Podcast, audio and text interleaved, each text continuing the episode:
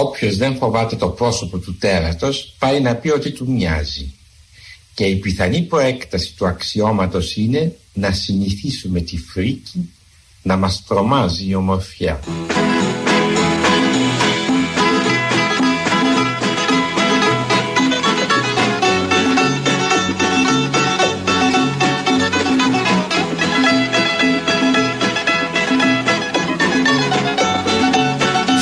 Και κύριοι, εδώ είμαστε Θανάσης Λάλας μέχρι τις 2 κοντά σας παραπολιτικά 90,1. Και εγώ στα ματιά το κοιτώ Και το κοιτώ και δεν μιλώ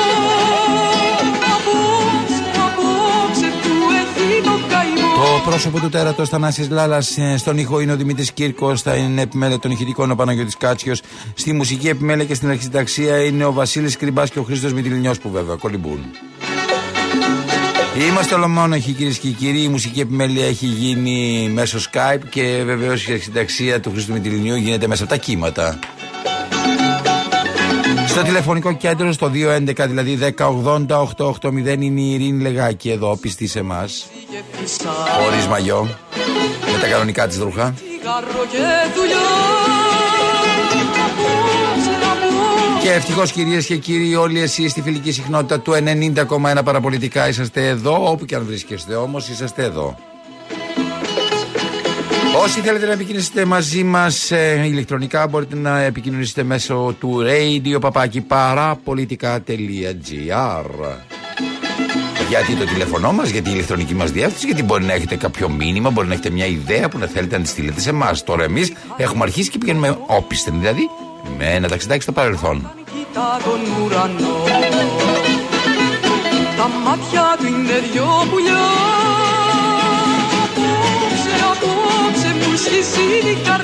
Σήμερα κυρίες και κύριοι, σήμερα, σήμερα, σήμερα Παρασκευή 22 Ιουλίου 2022, σαν σήμερα όμως 22 Ιουλίου του 2018 μια τεράστια απώλεια. Ο Μάνος Ελευθερίου έφυγε από τη ζωή. Μαρκίζα. Θρηλυκό τραγούδι γραμμένο πάνω σε στιχάκια κυρίες και κύριοι του Μάνου Ελευθερίου, αυτού του σπουδαίου ανθρώπου. Μάνος Ελευθερίου. Υπήρξε ένας από τους σημαντικότερους σύγχρονους πνευματικούς δημιουργούς Ό,τι από σένα τώρα έχει μείνει Μια κλωστή πάρα πολύ σημαντική που μας κρατάει όρθιους πνευματικά και ηθικά. Φωτογραφία της στιγμής Ένα μυθικό τραγούδι. Είναι αυτό που δεν τολμούν τα χείλη Κυρίες και κύριοι, καλή σας μέρα. Σε εκείνο το τοπίο της βροχής Μένετε συντονισμένοι μέχρι τις δύο κοντά σας. Θανάσης Λάλας ταξιδάκι στο παρελθόν. Όλα μου λένε πως έχεις κιόλας φύγει Έτσι όπως αρέσει σε αυτή την εκπομπή να κάνει ένα ταξιδάκι στο παρελθόν, να πατάει πάνω στο παρόν και να ονειρεύεται το μέλλον. της εκδρομής Εσύ Όπου κι αν πας, όποιο ταξίδι. Γεια σου ρε Βίκη Μοσχολιουθά σε λάθος στάση. Θεά των ουρανών. Θα κατεβείς. Εσύ όπου να πας σ' όποιο ταξίδι. Σε λάθος στάση θα κατεβείς Ένας λοιπόν από τους σημαντικότερους σύγχρονους πνευματικούς δημιουργούς με πολυσχηδές έργο, στίχουργος τραγουδιών που αγαπήθηκαν πολλοί ποιητής, ιστοριογράφος, συγγραφέας περικών βιβλίων, ιστορικός ζωγράφος και επιμελητής φωτογραφικών άλμπουμ ο Μάνος Ελευθερίου. Σαν σήμερα κυρίες και κύριοι, έφυγε από τη ζωή στις 22 Ιουλίου δηλαδή του 2018. Σε μια συνέντευξη που παραχώρησε το 2014 στο Έλεγε μεταξύ άλλων για τη δουλειά του ποιο είναι όμως αυτό που έχει τη μεγαλύτερη σημασία; Όσα μας συμβαίνουν είναι απείρως πιο σημαντικά από όσα γράφουμε, αλλά δεν, τα υπολογι- δεν το υπολογίζουμε. Όταν γράφω για ένα ζήτημα που με καίει, νομίζω ότι θα βγει κάτι καλό. Μια μπαλάντα, ας πούμε. Αλλά σιγά σιγά αρχίζω να αρρωσταίνω. Έχω εδώ και πολλά χρόνια την εντύπωση πως γράφω μέσα σε μια ομίχλη, χωρίς να με κυνηγάει κανένα στο αίμα. Όποτε γράφω, ζω τις νύχτες του Μάκβεθ. Κακά όμως τα ψέματα. Γράφω γιατί έτσι δίνω παράταση στη ζωή μου. Μόναχα εγώ ρωτώ χωρίς ελπίδα Μάνος, Εθ- Μάνος Ελευθερίου. Που κοιμάσαι και πως Ακούτε κυρίες και κύριοι Και εσύ που ξέρεις όσα η καταιγίδα Το θρηλυκό τραγούδι Μαρκίζα από την θρηλυκή φωνή της ε, Βίκης Μοσχολιού και βέβαια πάνω στα στιχάκια, τα θρηλυκά στιχάκια του Μάνου Ελευθερίου. Και εσύ που ξέρεις όσα η καταιγίδα Δεν έχεις κάτι για να μου πεις Συριανός ο Μάνος Ελευθερίου γεννήθηκε στις 12 Μαρτίου του 1938 στην Ερμόπολη τη Σύρου, για την οποία έγραψε και απεικόνισε συχνά τα έργα του. Το 1952 εγκαταστάθηκε με την οικογένειά του στην Αθήνα και το 1955 γνωρίστηκε με τον Άγγελο Τερζάκη, ο οποίος τον παρότρινε να παρακολουθήσει μαθήματα υποκριτικής ως ακροατής στη Δραματική Σχολή του Εθνικού Θεάτρου. Ένα χρόνο αργότερα όμως γράφτηκε στο τμήμα θεάτρου της Σχολής Σταυράκου. Το πρώτο ποίημα με τίτλο Η Τελική Λύση δημοσιεύτηκε στο περιοδικό Νέα Πορεία το Μάρτιο του 1962 και αμέσως μετά κυκλοφόρησε η πρώτη του ποιητική συλλογή με τίτλο Συνοικισμός. Την ίδια χρονιά βραβεύτηκε σε ποιητικό διαγωνισμό του φοιτητικού περιοδικού Πάνω Σπουδαστική με μέλη της Κριτικής Επιτροπής τους ποιητές Γιάννη Ρίτσο, Νικηφόρο Φρε- Βρετάκο, Οδυσσέα Ελίτη και τον κριτικό Ανδρέα Καραντώνη. Μάνος Ελευθερίου. Να θυμάστε. Άνθρωπος σπουδαίος. Έζησε, έγινε κλωστή, μας κρατάει όρθιους. Όπου και αν βρίσκεται, ένα μεγάλο ευχαριστώ σε αυτό το μεγάλο ποιητή, το Μάνο Ελευθερίου της καθημερινότητάς μας. Στις ανάγκης στα θρανία Ανοίξτε τα αυτάκια σας. Παραπολιτικά 90,1. και στη φτώχεια στο σχόλιο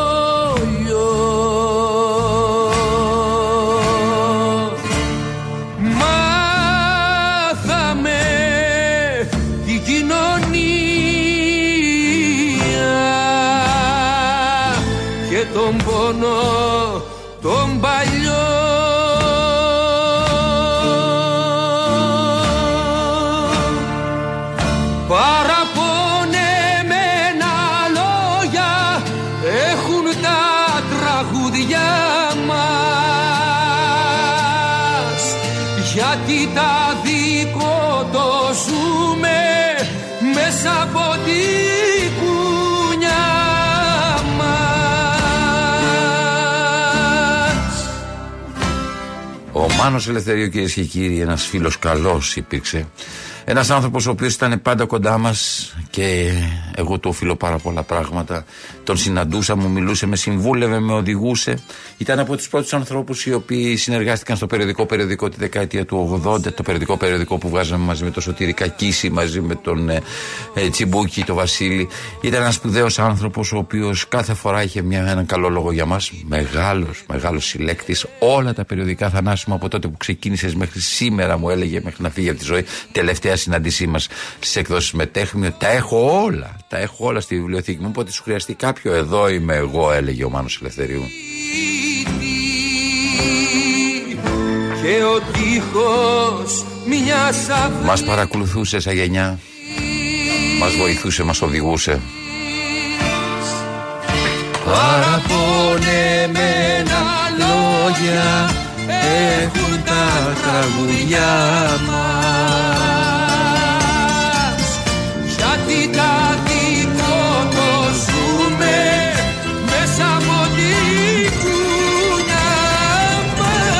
Πνευματικό πατέρας όλων, όπως λέει ο Γιώργος Νταλάρας, κυρίες και κύριοι. Θυμάμαι όμως κανένα ίχνος σοβαροφάνεια σε αυτόν τον άνθρωπο, κυρίες και κύριοι. Κανένα ίχνος. Παρακολουθούσε τότε που κάναμε με το λάμπι όλες εκείνες τις εκπομπές και κάθε φορά με παίρνει ένα τηλέφωνο και είχε κάτι να μου πει για αυτές τις εκπομπές. Σήμερα λοιπόν, σε μνήμη, κυρίες και κύριοι, του Μάνου Ελευθερίου, θα σας κάνω μια βουτιά στο παρελθόν σε μια. Ε, σε μια, θα σας την πω, σε μια φάρσα που είχε κάνει τότε η Μέρη Καβογιάννη στα κακά παιδιά και που είχε, με είχε πάρει ο Μάνος Ελευθερίου και μου είχε πει ρε παιδί μου τι είναι αυτό; Δεν, θα μπορούσα να σκάσω από τα γέλια δεν μπορούσα να αντέξω η Μαρία Καβογιάννη λοιπόν κυρίες και κύριοι αυτή η σπουδαία σήμερα πρωταγωνίστρια τότε φίλη μας καλή συμμετείχε στα κακά παιδιά. Ε, είχε πάρει θυμάμαι ήταν ε, να γίνει η μεγάλη συγκέντρωση του Ανδρέα Παπανδρέου στο Σύνταγμα και ε, είχε πάρει τηλέφωνο μέσα, στην, μέσα στο χαλασμό ήταν οι μακηγέ. Οι μακηγέ του Ανδρέα Παπανδρέου. Και έπρεπε να φτάσει για να μακιγιάρει τον Ανδρέα Παπανδρέου να βγει ωραίος στην εικόνα. Κυρίες και κύριοι, ακούστε, ακούστε μια οδύσσια μιας μακηγέ για να φτάσει στον Ανδρέα Παπανδρέου να τον βάψει. Αφιερωμένη εξαιρετικά από το παρελθόν, κυρίες και κύριοι, σε όλους εσάς που ζείτε το παρόν και που θα ζήσετε στο μέλλον και στο Μάνο Ελευθερίου που με είχε πάρει τηλέφωνο εκείνο το, προ... το μεσημέρι και μου είχε πει ρε παιδί μου, έσκασα στα γέλια.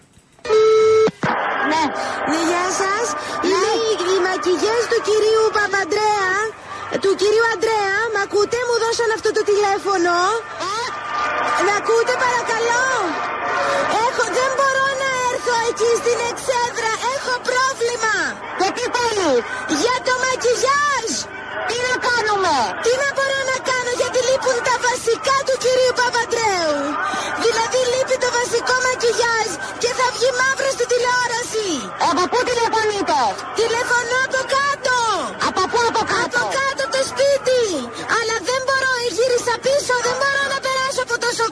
Τι μπορώ να κάνω; Ένα λεπτό. Στρατηγέ. Από το σπίτι του Παπαντρέου. αλλά και γιατί είναι αντιδημοκρατική και βαθύτατα τακτική. Για το μακιγιάζ, για το μακιγιάζ. Εμπρός. Ναι, γεια σας! Γεια σας. Για το μακιγιάζ, θέλω πώς θα έρθω εκεί πέρα πάνω, γιατί πρέπει να βαφτεί. Υπάρχουν ειδικά που πρέπει να βάλεις στη μούρη για να μην φαίνεται στην τηλεόραση μαύρο. Ναι, αλλά από πού θα περάσει; Από πού θα περάσει, πέστε μου εμένα. Τι θα κάνω, γύρισα πίσω. Να πας από την 3η Σεπτεμβρίου, Ναι, ε, ακριβώς το κάτω μέρος και να ζητήσεις από τους ασυφύλακες που είναι εκεί Ναι. να σε ανεβήσουν να περάσεις προς τα πάνω. πώς δεν με αφήνουνε, με γυρνάνε πίσω όλοι. Και είναι, έχουμε ξεχάσει αυτά τα βασικά που πρέπει οπωσδήποτε να βάλει. Πώς θα βγει έτσι στην τηλεόραση. Παιδάκι μου σου λέω από έναν τρόπο για να πας. Ναι, Από αλλά... την 3η Σεπτεμβρίου δεν έχει κόσμο. Ναι, από την 3η Σεπτεμβρίου. Ωραία, ωραία. Πήγαινε λοιπόν στην 3η Πάω, Σεπτεμβρίου Και τι λέω, να μου και πείτε. βρες το δρόμο, το δρόμο αυτόν που Ναι. θα πάει με το αυτοκίνητό του. Ναι, Και εκεί είναι ασυφύλακες. εκεί δεν είστε φύλακες. Και πες λοιπόν ότι είμαι μακίγιας. Ποιο, ποιο δρόμο ακριβώς; Α, πώς το λένε το δρόμο τώρα αυτόν. Για πέστε μου. Περίμενε. Ναι, ναι.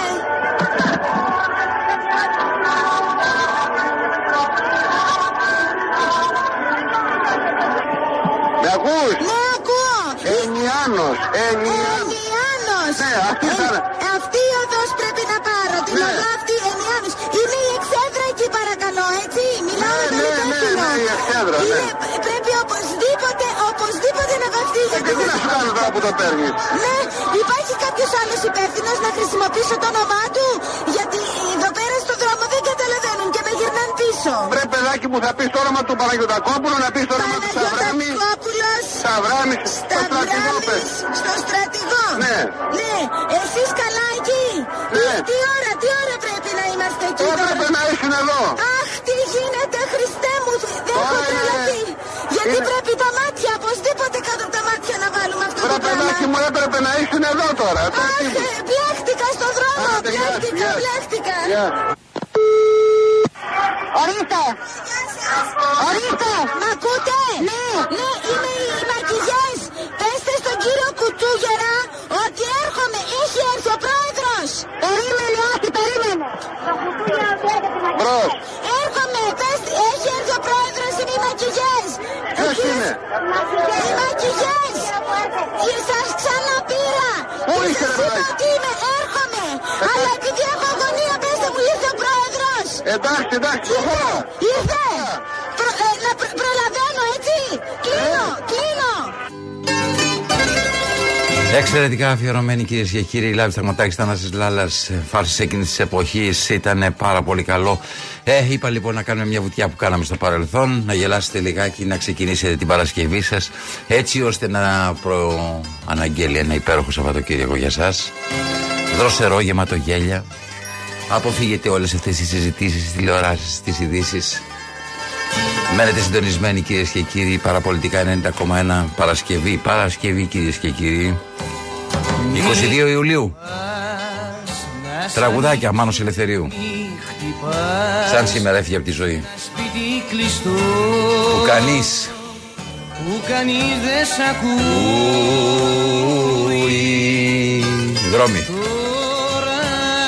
Τώρα Μια αγάπη ζητάς.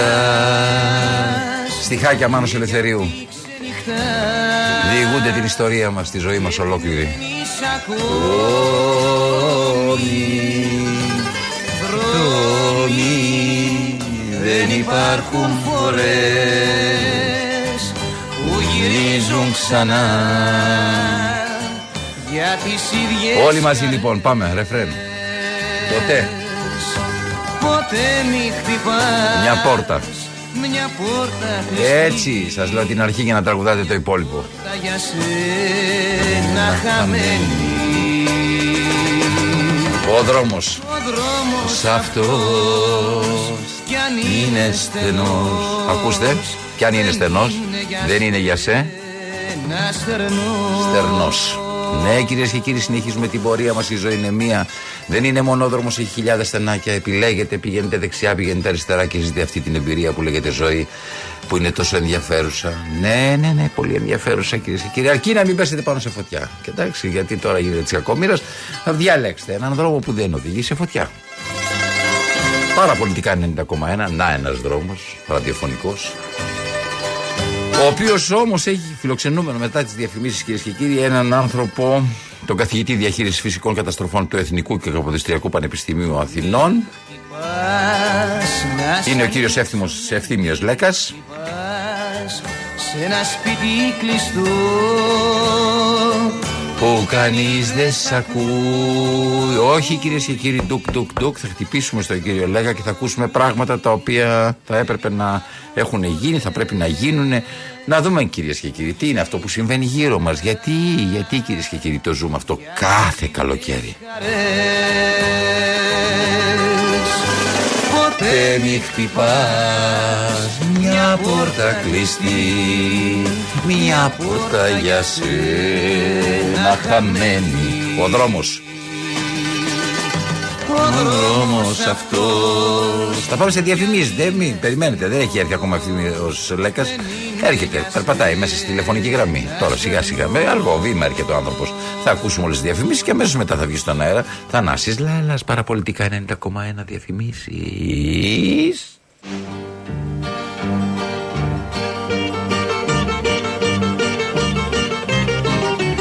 Θανάσης Λάλας μένετε συντονισμένοι. Ακούμε παραπολιτικά 90,1 Ακούμε ένα μικρό ηχητικό αφιέρωμα στο Μάνο Ελευθερίου με τραγουδάκια που έχει γράψει τους στίχους. Ο Μάνος πέφτει σαν σήμερα. Από τη ζωή Να την σε μοναχιάσει μες στην ύλη Ανάμεσα σε αυτά τα τραγουδάκια τα οποία κρατάνε συντροφιά, ηχητική συντροφιά σε, σε όλους εσάς κυρίες και κύριοι από τα παραπολιτικά 90,1 που μας επιλέξατε και ακούτε 12 με 2 Θανάση Λάλα και το πρόσωπο του τέρατο και πώς να μην το μοιάσουμε. Θέλω να σας πω ότι εμβόλυμα μπαίνουν διάφορα άλλα πράγματα όπως μπήκε μια φάσα από το παρελθόν των κακών παιδιών.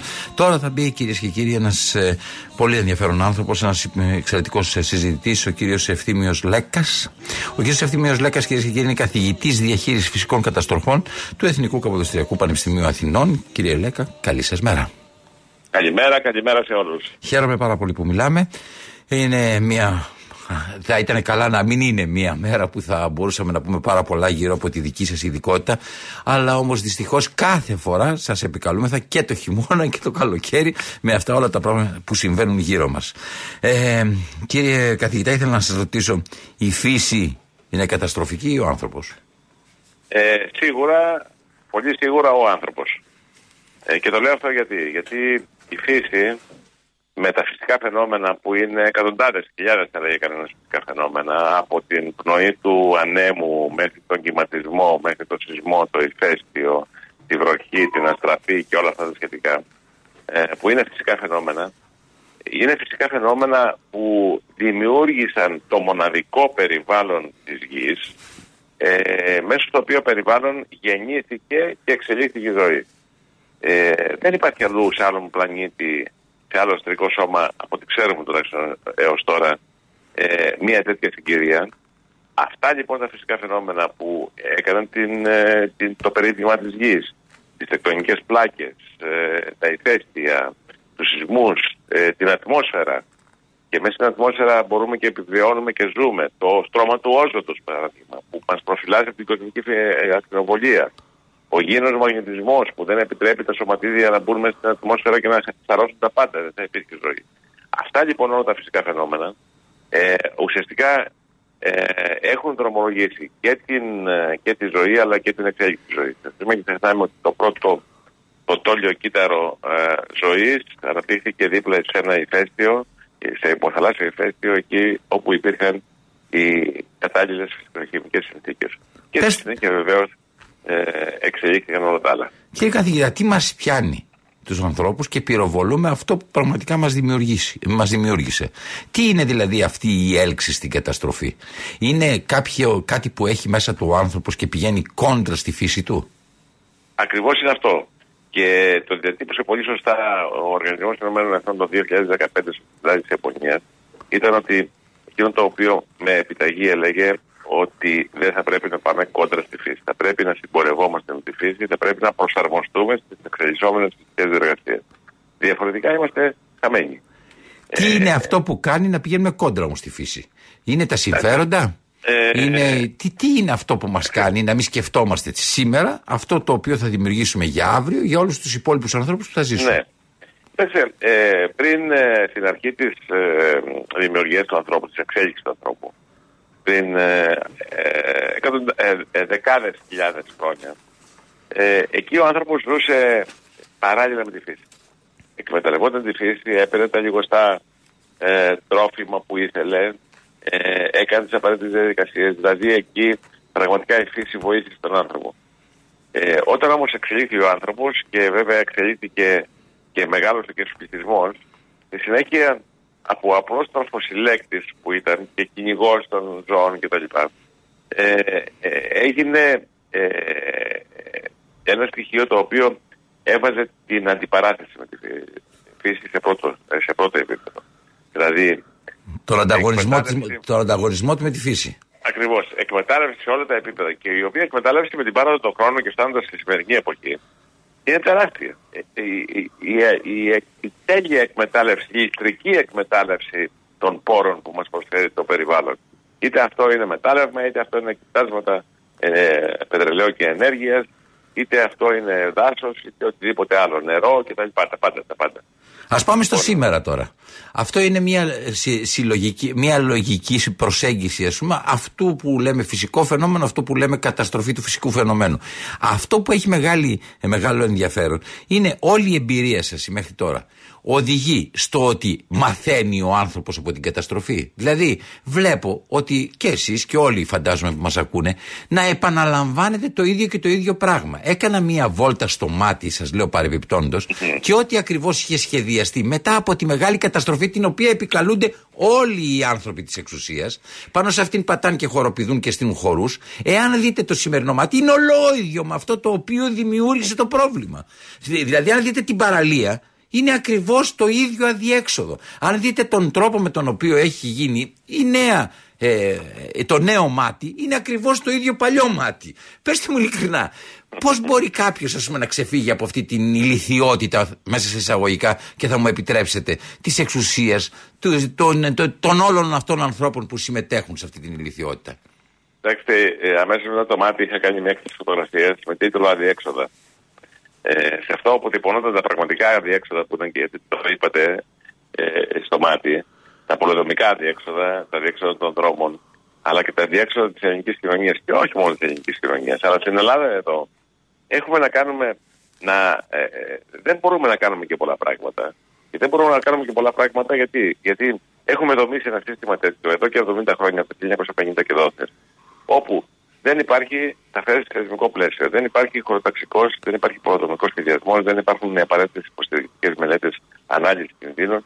Δεν υπάρχει ένα σύστημα που να αποδίδει δικαιοσύνη. Εκκρεμωδικούν ε, αυθαίρετα πάνω από 15 χρόνια. Ε, και καταλαβαίνετε λοιπόν ε, ότι όλα αυτά μαζί με την αυθαιρεσία του κράτους, μαζί με την επι, ε, επιβράβευση από το κράτος αυτών που κτίζουν αυθαίρετα. με Αυτής της τις αυθαιρεσίας, ναι, επανατάξεις, ναι. ε, με, με τις ε, προσθήκες κυρίω των πόλη, με τις ε, τακτοποιήσεις, με τις επανατακτοποιήσεις και ούτω καθεξής.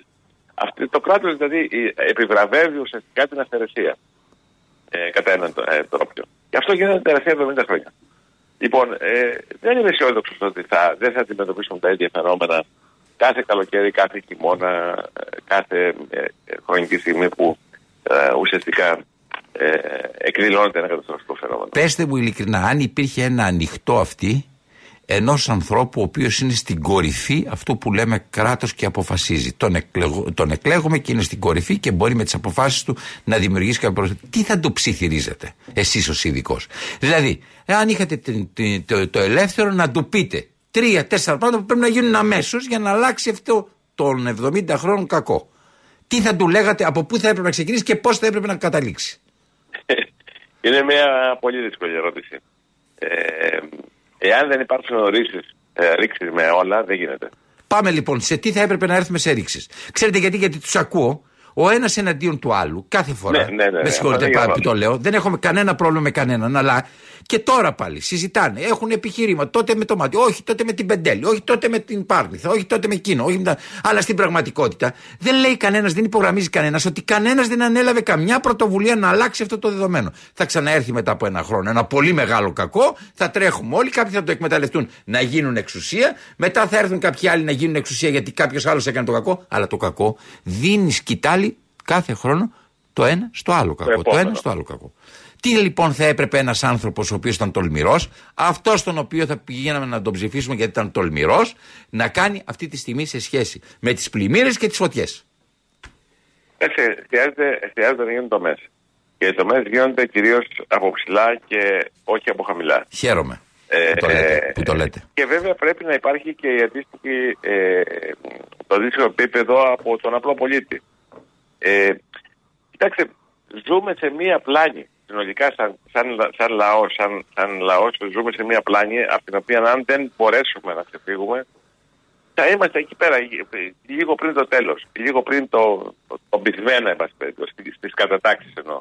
Λοιπόν, Τώρα δηλαδή θα έπρεπε, ας πάμε στο μάτι, να γκρεμιστεί όλο το μάτι ή θα έπρεπε να κάνει μια παραχώρηση ο ιδιώτης, αφού πρώτα έχει σχεδιάσει το κράτος, μια νέα πολεοδομία, έχοντας πάντα σαν προπόθεση ότι πρέπει όλοι να κάνουμε κάποια, κάποιες υποχωρήσεις έτσι ώστε να δημιουργηθεί μια νέα πολεοδομία ασφαλής. Αυτό το πράγμα ε, πιστεύετε ότι θα μπορούσε να γίνει; Θα μπορούσε να γίνει αυτό, θα μπορούσε να γίνει. Αλλά όμως κάποιος πρέπει να σπάσει, να σπάσει τα αυγά. Ε, λοιπόν, ε, θα μπορούσε να γίνει. Άρα Όχι όσοι σε μιλάνε δεν επίπεδο- έχουν σπάσει αυγά, αυτό είναι βέβαιο, έτσι; Βεβαίως, αυτό είναι βέβαιο. Ναι. Κοιτάξτε, έλεγα προηγουμένως ότι ζούμε σε μια πλάνη. Μια πλάνη η οποία είναι φοβερή και θα σα αναφέρω γρήγορα, πολύ γρήγορα δύο στοιχεία. Δεν μπορεί στο Πανεπιστήμιο Αθηνών ή σε κάθε πανεπιστήμιο της χώρας να μπαίνουν άνθρωποι οι οποίοι να έχουν βαθμό εισαγωγής 4. Μάλιστα. Έτσι, και να μην ξέρουν να γράψουν το όνομά τους. Αυτός είναι λαϊκισμός. Να μπαίνουν όλοι και βλέπουμε και κάνουμε και δείχνουμε. Αυτός είναι λαϊκισμός. Το πανεπιστήμιο πρέπει να μπαίνει ο απαραίτητος αριθμός που πρέπει. Αν για μου να πάει προς επιτρέπετε, αυτή τη χώρα. αν μου επιτρέπετε, σας Ναι. διακόπτω, γιατί θέλω σε αυτό το πράγμα να πω κάτι που δεν ξέρω αν είναι σωστό, αλλά πάντα τριγυρίζει μέσα στο μυαλό μου. Να μην μπαίνουν οι άνθρωποι με τέσσερα στο πανεπιστήμιο και να μην. Γιατί μπαίνουν με τέσσερα ενώ έχουν κάνει δύο και τρία χρόνια φροντιστήριο. Δηλαδή Ναι. οι οικογένειές τους έχουν πληρώσει το ποσό Ακριβώς. για να Και- πάνε πάνω από το 10, πάνω από το 11, πάνω από το 15, Ναι. αλλά μπαίνουν με τέσσερα. Στην πραγματικότητα ενώ έχουν ξοδευτεί οι οικογένειές τους και έχουν. Ναι. Πάμε Ε, λοιπόν παρακάτω. εδώ πάμε στην, στην, άλλη, στην άλλη ιδιομορφία και παραξενιά στην Ελλάδα. Ε, η Ελλάδα είναι η μόνη χώρα, πιστέψτε με, γιατί έχω γυρίσει 60 χώρες μέχρι τώρα, που υπάρχουν φροντιστήρια. Συμφωνώ Πουθενά απόλυτα αλλού μαζί στον σας. κόσμο δεν υπάρχουν φροντιστήρια. Επιτέλους το λέει κάποιος, ναι. λοιπόν, μια ολόκληρη οικονομία στηρίζεται στα φροντιστήρια. Λοιπόν, και τα παιδιά δεν μαθαίνουν γράμματα. Γιατί περί αυτού πρόκειται, γιατί δεν ξέρουν γράμματα. Όχι να γίνουν επιστήμονες να πάνε μπροστά. Δεν ξέρουν γράμματα, δεν ξέρουν να, να, να γράψουν το όνομά τους. Ε, λοιπόν, γιατί να μην μαθαίνουν γράμματα μέσα στο σχολείο και να υπάρχει όλη αυτή η ιστορία με τα φροντιστήρια. Λοιπόν, αυτό είναι το ένα ε, ερώτημα που θέτω. Λοιπόν, ένα άλλο ερώτημα είναι το εξής. Λέμε ότι οι δήμαρχοι, εν πάση περιπτώσει, δεν έχουν κόψει τα δέντρα γιατί ε, και παίρνουν φωτιά ή πηγαίνουν στα καλώδια της ΔΕΗ και ε, γίνονται όλα αυτά τα πράγματα το χειμώνα κτλ. κτλ. Εγώ έχω συναντήσει εδώ σε ένα διπλανό Δήμο, το Χαλάνδρυμένο, αλλά σε ένα διπλανό Δήμο. Λοιπόν, όταν ο Δήμος πήγε πριν την χιονόπτωση φέτος να κόψει τα, τα κλαδιά αυτά από τα, Δέντρα. που- τα- από τα δέντρα που ήταν δίπλα στις γραμμές ε, της ΔΔΕ, συγκεντρώθηκαν πέντε γραφικοί δίθεν οικολόγοι και αγκαλιάζανε τα δέντρα. Α, Με αποτέλεσμα να μην μπορεί ο, Δήμο- ο Δήμαρχος να κόψει αυτά τα κλαδιά. Το αποτέλεσμα ήταν ότι μείνανε 15 μέρες χωρίς τρέγμα μετά. ναι. Γιατί αν Δηλαδή- δεν υπάρξει η λογική, κυριαρχεί ο Βέβαια. παραλογισμός. Λοιπόν, ε, θέλω να σας πω ότι υπάρχουν τεράστια προβλήματα και εγώ προβληματίζομαι όχι ως προς την ε, διαχείριση των φυσικών καταστροφών κτλ. που ε, εντάξει υπάρχει μια τεράστια εμπειρία από όλο τον κόσμο. Αλλά προβληματίζομαι με όλα αυτά τα ζητήματα τα παράπλευρα. Δηλαδή, είμαστε ένας λαός ο οποίος είναι απέδευτος. δεν έχει ένα. Ε, δεν είναι, όχι, δεν είναι μορφωμένος. Δεν είναι ένας λαός που ε, μπορεί να είναι, ε, να είναι επιδεκτικός σε μια ορθή πληροφόρηση κτλ. Ξέρετε όμως, κύριε καθηγητά, να σας πω κάτι, επειδή πριν από λίγο είπατε ότι έχετε γυρίσει τον κόσμο. Οι ίδιοι άνθρωποι, οι οποίοι μπαίνουν σε ένα αεροπλάνο και πάνε να βρουν τη γη της επαγγελίας κάπου αλλού, είναι άνθρωποι οι οποίοι είναι συντονισμένοι απόλυτα με το κοινωνικό δίκαιο και το ηθικό δίκαιο και το οικονομικό δίκαιο κάπου αλλού. Βέβαια, Άρα, βέβαια. όταν λέμε ότι αυτός ο λαός είναι απέδευτος, μήπως στην πραγματικότητα αυτός ο λαός έχει το περιθώριο να δείχνει την, ε, την απεδευτότητά του. Το Αυτό ότι είναι είναι σίγουρο. απέδευτος. Αυτό Γιατί είναι αν πηγαίνεις σίγουρο. στην Ελβετία, δεν περνάς ποτέ με πορτοκαλί, με κόκκινο, γιατί δεν Όχι, υπάρχει περίπτωση βέβαια. να ξαναοδηγήσεις. Όχι βέβαια. λοιπόν, ε, κοιτάξτε, ε, αυτά, αυ- ε, αυτά είναι, ε, μερικά από αυτά, έτσι φύγουμε ακροθυγώς τώρα βέβαια κάποια θέματα, αλλά είναι πολύ παραστατικά. Ε, Τα λέμε αυτά όμως είναι- γιατί καθημερινά βγαίνουν στις τηλεοράσεις και λένε οι άνθρωποι ότι κάπου αλλού είναι το πρόβλημα. Τώρα ψάχνουν τον εμπριστή. Προχθές ψάχνανε το, ότι- τον, ε, τον άνεμο, το δαιμονισμένο άνεμο. Παραπροχθές ψάχνανε κάτι άλλο. Αυτό ακούς από την τηλεόραση και δεν ακούς παιδιά. Πρέπει να συμμορφωθούμε. Αλλιώς θα καούμε. Κοιτάξτε, ε, βλέπω και παρακολουθώ τα μέσα ενημέρωσης ε, πάρα πολύ, γιατί συμμετέχω και σε ε, διάφορες εκπομπές κτλ.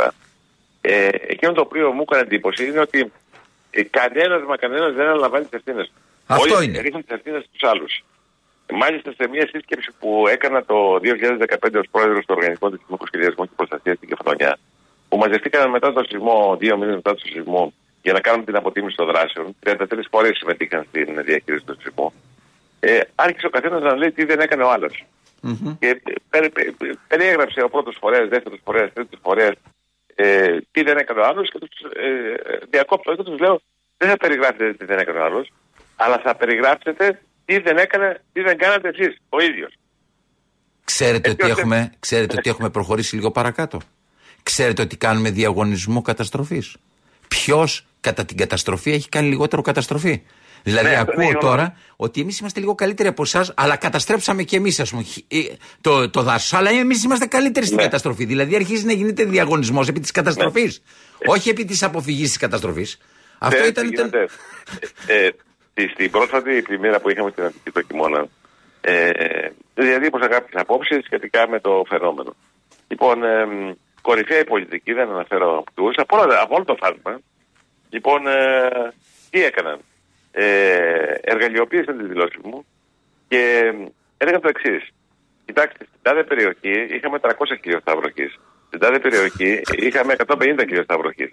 Συνεπώς, εμείς διαχειριστήκαμε πολύ πιο καλά από εσάς που είχατε μικρότερη βροχή, την έκτατη ανάγκη και την καταστροφή. Και βέβαια, εκεί κάναν διαγωνισμό, δεν θα έλεγα τη λέξη, αλλά εν πάση περιπτώσει δεν τη λέω. Ε, Ποιος είναι ο πιο ανδρείος, εν πάση περιπτώσει. Ναι, ναι. Πιο, μάγ, πιο μάγκας Πιο να- μάγκας. πιο μάγκας Λοιπόν. στην καταστροφή. Αλλά καταστροφή όλοι. Ναι, καταστροφή όλοι. Εγώ έχω τόση βροχή, εσύ έχει λιγότερη βροχή. Ναι. Ποιος όμως θα έλεγε αυτούς τους κορυφαίους πολιτικούς ότι, κοιτάξτε να δείτε, όταν γίνεται μια πλημμύρα, όταν γίνεται μια καταστροφή, όταν χάνονται άνθρωποι, η, το ύψος της βροχής που πέφτει σε κάθε περιοχή είναι μόνο μία από τις 10 παραμέτρους για να δημιουργήσει πλημμύρα και να, δημιουργεί, και να προκαλέσει θανάτου. Γιατί Σοφό. είναι άλλοι 9 παράγοντε. Δεν μπορείτε να παίρνετε ένα παράγοντα και να συγκρίνετε μεταξύ σας τι γίνεται και ποιος διαχειρίζεται. Για πέστε έναν από τους υπόλοιπους εννιά. Είναι αν είναι βροχή σε, ένα, σε, ένα, σε μια αγροτική περιοχή, είναι, αν είναι σε μια αστική περιοχή. Αν είναι σε μια περιοχή που έχει μεγάλες μορφολογικές πίεσει και αναπτυγμένο μορφολογικό δίκτυο, και αν είναι σε μια περιοχή που έχει και έχουν ανθρώπινε παρεμβάσει. Εάν έχουμε να κάνουμε με κλάδο του υδρογραφικού δικτύου ε, οι οποίοι είναι αναπτυγμένοι ή όχι. Είναι δεκάδε παράγοντες οι οποίοι δεν είναι μόνο το ύψος της βροχή που πέφτει, Α, θα έχουμε μικρότερη ή λιγότερη πλημμύρα. Άρα εγώ το το χειρίστηκα πιο καλά, άρα εσύ δεν το χειρίστηκες. Ναι, ναι. Εγώ είχα δύο θανάτους, εσύ είχες 50 θανάτους. Γιατί πάει και εκεί το θέμα. Ε, βέβαια. Δηλαδή, διαγωνισμός στους θανάτους. Ακόμα βέβαια, έχετε απόλυτο δίκιο. Ναι, ναι, το έχουμε ζήσει όλοι. έχουμε, Έχουμε κάνει μια έρευνα στο Πανεπιστήμιο Αθηνών. ε, μέσα από το μεταπτυχιακό τμήμα διαχείριση καταστροφών και κρίσεων, όπου φαίνεται ότι οι θάνατοι οι οποίοι προέρχονται από μια φυσική καταστροφή, είτε επιδημία είτε πυρκαγιά, ε, και οι θάνατοι και ποιος χάνει τη ζωή του, αλλά και ο αριθμός εξαρτά, εξαρτώνται απόλυτα κατά 90% από τυχηματικού παράγοντες. Ναι. Το ποιος δηλαδή θα χάσει τη ζωή του. Του πόσοι θα χάσουν τη ζωή. Έτσι. Ε, βέβαια. Δε- δεν, εκ- δε- δεν μπορεί, είναι τυχαία, τυχαία πράγματα. Του πόσοι θάνατοι θα είναι. Πω, πω, προσέχτε τώρα, μπορείτε να χα- χαρακτηριστείτε από την άλλη μεριά. λοιπόν, είναι, είναι, το- δεν μπορεί να πει και ο και κανένας καμία κουβέντα τώρα, γιατί λένε Α, μέσα σου λένε Όχι, είσαι ΣΥΡΙΖΑ. Α, όχι, είσαι Νέα Κοιτάξτε. Δημοκρατία. Α, Γίνεται κόλαση με αυτό το πράγμα. Ναι. Όποιος πει μια κουβέντα η οποία στην πραγματικότητα περιέχει και μια- ένα δείγμα αλήθειας, δεν συμφέρει τη μία ή την άλλη, χαρακτηρίζεται ότι είναι από εδώ ή από εκεί. Δηλαδή, είμαστε τώρα, δεν μπορούμε να μιλήσουμε Ναι, κιόλας. ε, Αυτό το αντιμετωπίζω, το αντιμετωπίζω τώρα από ένα, από ένα μέσο στην Κρήτη παράδειγμα. Ναι. Έτσι. Το οποίο για διάφορου λόγους, σε πάση περιπτώσει, δεν θέλω να πάω σε οικονομικά συμφέροντα κτλ. Λοιπόν, ε, έχει μια σεισμική δραστηριότητα πάνω στο αεροδρόμιο, στο καινούριο αεροδρόμιο της Κρήτης, στο Καστέλι. Ναι. Λοιπόν, και εκείνο το οποίο εκτιμώ εγώ, γιατί πάντα η άποψή μου είναι με βάση τα επιστημονικά δεδομένα και θα πρέπει να είναι και αδέσμευτη άποψη. Είτε από πολιτικά, είτε από συμφέροντα, είτε από οτιδήποτε άλλο. Μόνο έτσι μπορεί ένας επιστήμονας να σταθεί όρθιος και να μην μπει ψωέφυγε και σε μέσα και να αποκτήσει και την εμπιστοσύνη από τον κόσμο κάτω για να τον ακούει. Λοιπόν, ε, επειδή είπα, ο πάση περιπτώσει, ότι οι σεισμοί είναι πάνω στο αεροδρόμιο, που είναι πάνω στο αεροδρόμιο, αμέσως συσκεφτήσανε πρά- πρόσωπα και πράγματα. Ότι διέχουν συμφέροντα να μην γίνει το αεροδρόμιο ή να γίνει το αεροδρόμιο κτλ. κτλ. Λέτε και εγώ μπορώ να επηρεάσω τέτοιες μεγάλες αποφάσεις. Α, Ή ε, ένα άλλο παράδειγμα με την Αττική Οδό επίσης. Ναι. Ότι ε, ο Λέκας, ε, εν πάση περιπτώσει, είπε κάποια πράγματα για την Αττική Οδό εναντίον της Αττικής Οδού, της εταιρείας. Και πραγματικά υπήρχαν αδυναμίες, δεν το συζητάμε. Όταν ήταν 22 εξφενιστικά μηχανήματα συγκεντρωμένα σε ένα οικόπεδο μέσα, τα οποία μετά στη συνέχεια δεν μπορούσαν να βγουν έξω. Και όταν είπε ότι έπρεπε να είναι σε κάθε είσοδο έξοδο 2-3 εξφενιστικά μηχανήματα έτσι ώστε να διαφωνεί την κυκλοφορία, έφτασε η ιστορία να μου πούνε το εξής, ότι επειδή επίκειται η παραχώρηση της Αττική Οδού, ο Λέκας χτυπάει τη μία εταιρεία για να πάρει την παραχώρηση η άλλη εταιρεία. Δηλαδή, και, και, αστείλει- και έτσι, και έτσι αστείλει πέφτουμε τα όλοι σε πράγματα. μία σιωπή. Δεν λέει κανένας τι συμβαίνει. Αστείλει τα πράγματα. Δηλαδή, παραλογισμό σε όλα τα επίπεδα. Θέλω να σας πω τώρα, τελειώνοντας, πιστεύετε ότι υπάρχουν πραγματικά περιοχές οι οποίες είναι βόμβες καταστροφής; Και οι οποίες μπορεί μεν να μην έχει εμφανιστεί αυτή τη στιγμή τίποτα, αλλά εάν εμφανιστεί κάτι θα θρυνήσουμε ή θα έχουμε πάρα πολύ μεγάλα προβλήματα. Κοιτάξτε, είναι πάρα πολλές περιοχές στην Ελλάδα. Ε, δεν θα ήθελα να ονοματίσω, Αχα. αλλά αντίστοιχες περιοχές όπως αυτές που κάηκαν ή όπως αυτές στο μάτι, είναι δεκάδες σε όλη την Ελλάδα. Δηλαδή, αν κάνετε μία βόλτα στο βόρειο, στη βόρεια παράκτια ζώνης της Αττικής, είναι ακριβώς οι ίδιε καταστάσει. Εάν και πάτε στην Αργολίδα, παραδείγματος χάρη, κάτω στην Ερυθρινή. Εγώ το ζω αυτό κάνοντας τη διαδρομή ε, Λαύριο Σούνιο. Λέω εκεί, παιδιά, αν συμβεί κάτι, δεν ξέρω από πού θα σωθούν οι άνθρωποι. Δηλαδή έχει τεράστιες μάντρες προς τη θάλασσα, στενούς δρόμους. Δεν, δεν, δεν καταλαβαίνω πραγματικά. Θυμίζει πάρα πολύ το μάτι. Δεν ξέρω, μπορεί να κάνω λάθος, είμαι άσχετος, αλλά μου δημιουργεί έναν τρόμο αυτός ο δρόμος. Κοιτάξτε, πάτε στην Κινέτα εδώ δίπλα. Δεν Ναι. μπορεί κανένας να βγει στη θάλασσα. Έτσι είναι. Δεν μπορεί. Α, Έχουν υψώσει μάντρες και τα λοιπά και βέβαια ήρθε η πυρκαγιά στα ανάτι της λεκάνης τη Κινέτας το 2019. Και στη συνέχεια η πλημμύρα η μεγάλη τα σάρωσε όλα αυτά το 20. Σωστό. Αλλά δεν, ε, δηλαδή είναι τέτοια, τέ- τέτοια η, βλά, η βλάβη που έχουμε κάνει στο, στο περιβάλλον που είναι, ε, ε, δεν μπορεί πλέον να την αντέξει το ίδιο το περιβάλλον. Θα έρθει η πλημμύρα και θα σαρώσει τα πάντα. Κύριε καθηγητά, σας ευχαριστώ πάρα πολύ που Και εγώ δεχτήκατε σε να μας ευχαριστώ. Δίνετε. Κάναμε μια κουβέντα κάπως διαφορετική από αυτό τουλάχιστον που συμβαίνει μέχρι στιγμής. Δεν είναι το ζητούμενο ότι φταίει ο ένας ή φταίει ο άλλος. Σημασία έχει να καταλάβουμε, γιατί ακόμα και αυτό το 112, καλά το λέω το 112. Το 112 έπρεπε να πεθάνουν 100 άνθρωποι για να βγει το 112. Έρχονται κάποιοι λοιπόν και λένε, ας πούμε, λέω οι σημερινοί οι που κυβερνάνε, κάναμε το 112. Ναι, αλλά το 112 ήταν κάτι τόσο απλό. Δεν ήταν ανάγκη να πεθάνουν 100 άνθρωποι για να ανακαλύψουν το 112. Φαντάζομαι ότι υπάρχουν και άλλα πολλά απλά, τα οποία σε κάποια άλλη στιγμή θα τα επικαλεστούμε, αλλά θα, δεν θα έχουμε κάνει μια αναγνώριση το ότι εδώ και 20 χρόνια, 30 χρόνια, 40 χρόνια δεν είχαμε ένα 112 ας πούμε, Ναι. για να λύσουμε το Πάντως, Να πρόβλημα. σας πω κάτι από αυτού. Ε, άκουσα μια πολύ ε, κακή κριτική για το 112 προχθές ότι το το 112 με ακατανόμαστα λόγια με ξύπνησε 5 η ώρα το πρωί. Εντάξει τώρα είναι. ναι, ναι, εντάξει. εντάξει. Παραλογισμός σε όλα τα επίπεδα. Παραλογισμός, ναι, ναι, ναι. Έχει αρχίσει να κυριαρχεί ο παραλογισμός, οπότε δεν αντιμετωπίζετε το πράγμα. Ναι. Σας ευχαριστώ πάρα, πάρα πολύ. Να είστε καλά, να είστε καλά, καλά κι εσείς. ευχαριστώ. Καλώς μεσημέρι.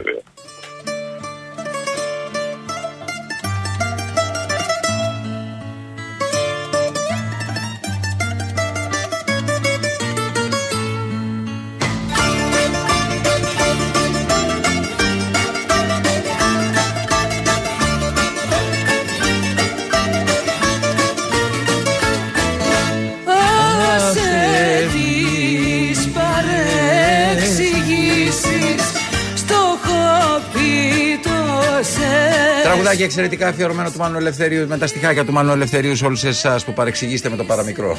εξηγήσεις μη ζητάς αναφορές Αφήστε κάποιον να πατάει κυρίες και κύριοι στα απάτητα, μήπως καταλάβουμε για λιγάκι τι συμβαίνει. Μες στην άδεια μου ζωή Μη μου φαρμακώνεις άλλο την ψυχή Ναι, υπάρχει ο φανατισμός κυρίες και κύριοι ο ποδοσφαιρικός γιατί είναι παιχνίδι. Εντάξει, Ολυμπιακός, Παναθηναϊκός κτλ. Αλλά η πολιτική δεν είναι παιδιά ποδόσφαιρο, έτσι. Δεν είναι Παναθηναϊκός Ολυμπιακός, δεν είναι ΣΥΡΙΖΑ Νέα Δημοκρατία Κινάλ Πασόκ. Εδώ πρέπει όλοι αυτοί οι άνθρωποι να αντιμετωπίζουν μερικά πράγματα που καίνε τη ζωή μας, όλοι μαζί, σαν κάτι διαφορετικό. Δεν είναι εδώ πέρα να καθόμαστε να μετριόμαστε.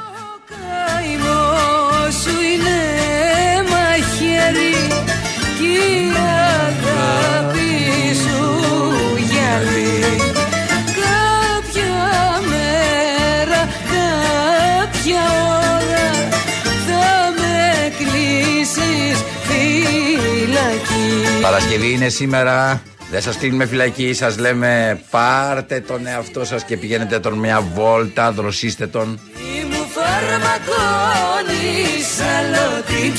Και αν το αποφασίσετε τώρα και μπείτε στο αυτοκινητάκι σας ή σε οποιοδήποτε αυτοκίνητο ή στο ταξί και θέλετε να πάτε προς τη θάλασσα ή οτιδήποτε άλλο, πέστε του να πιάσει, σας παρακαλώ πολύ, 90,1 παραπολιτικά γιατί έρχεται η φωνάρα του Γρηγόρη Μπιθικότσι με τα τραγούδια τα καταπληκτικά του Γρηγόρη Μπιθικότσι για δεύτερη ώρα και για μια ωρίτσα μέχρι να φτάσετε στη θάλασσα. Θα σας κρατάει συντροφιά ο Γρηγόρης Μπιθικότσι, κυρίες και κύριοι, μέχρι τις δύο κοντά μας.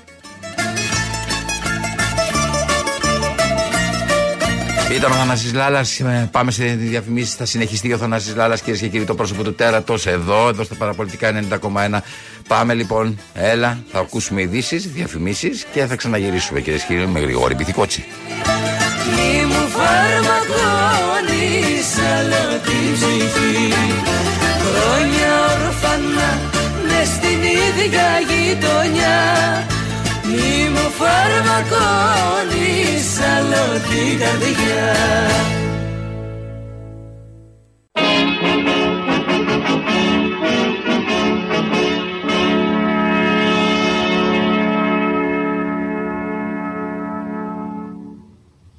Όποιος δεν φοβάται το πρόσωπο του τέρατος πάει να πει ότι του μοιάζει. Και η πιθανή προέκταση του αξιώματος είναι να συνηθίσουμε τη φρίκη να μας τρομάζει η ομορφιά. Ε, Εδώ είμαστε Κυρίες και κύριοι Το πρόσωπο του τέρατος Θανάσης Λάλλας Πώς να μην του μοιάσουμε; Με μαχτισμένο κάθε πέτρα και καημός Κάθε καρδί του πίκρα και λιγμός. Μα όταν γυρίζαμε το βράδυ απ' τη δουλειά εγώ και εκείνη όνειρα φιλιά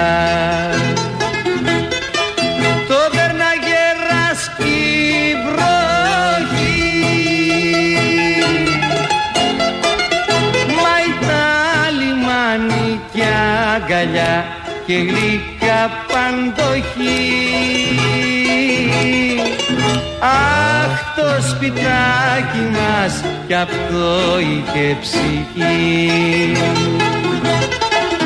Πάρ' το στεφάνι μας, πάρ' το γεράνι μας Στη δραπετσόνα πια δεν έχουμε ζωή.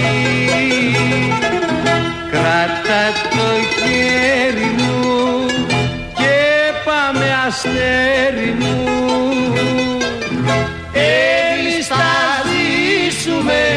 ας είμαστε φτωχοί Ο κόσμος πάει από το κακό στο χειρότερο. Μας τέλειωσαν όλα τα αποθέματα πόνου που είχαμε. Λάλα μου, ένας νέος πόλεμος θα βοηθήσει να κάνουμε μια νέα εισαγωγή πόνου. Γρηγόρης Μπιθικότσης. κρεβάτι και μια κούνια στη γωνιά Στην τρύπια στέγη του άστρα και πουλιά Κάθε του πόρτα υδρότας κι αναστεναγμός κάθε παράθυρο του κι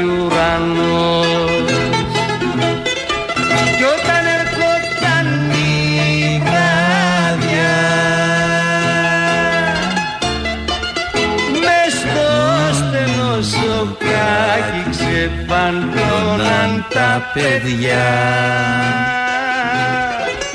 Αχ το σπιτάκι μας κι αυτό είχε καρδιά. Μένετε συντονισμένοι παραπολιτικά 90,1 αφιέρωμα ολόκληρη η ώρα που έπεται κυρίες και κύριοι στον μεγάλο Γρηγόρη Μπιθικότση. Στη δραπετσόνα πια δεν έχουμε ζωή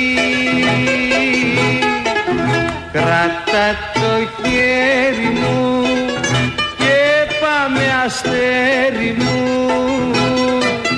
Εμείς θα ζήσουμε κι ας είμαστε φτωχοί Αλήθεια τώρα που έχουν περάσει τα χρόνια, σκέφτεστε κύριε Μπιθικότση πώς έγινε και βρεθήκατε να ασχολείστε με το τραγούδι; Πέστε μου, σκέφτεστε, θα μπορούσε να είχε συμβεί κάτι; Και να μην είχατε γίνει τραγουδιστής. Αχ, λάλα μου. Ναι, ήμουν υδραυλικός και μάλιστα καλός τεχνίτης. Από το σπίτι βέβαια θέλαν να με μορφώσουν. Τα αδέρφια μου, ο πατέρας μου, η μάνα μου, επειδή εγώ ήμουν ο τελευταίος, βλέπεις τη σειρά. Πού μεγαλώσατε αλήθεια, στο περιστέρι. Από τα αδέρφια μου κανένας δεν πέρασε στα γράμματα. Πήγαν όλοι σε τέχνες και θέλανε εμένα να με κάνουν να μάθω γράμματα, να πάω παραπέρα από το δημοτικό.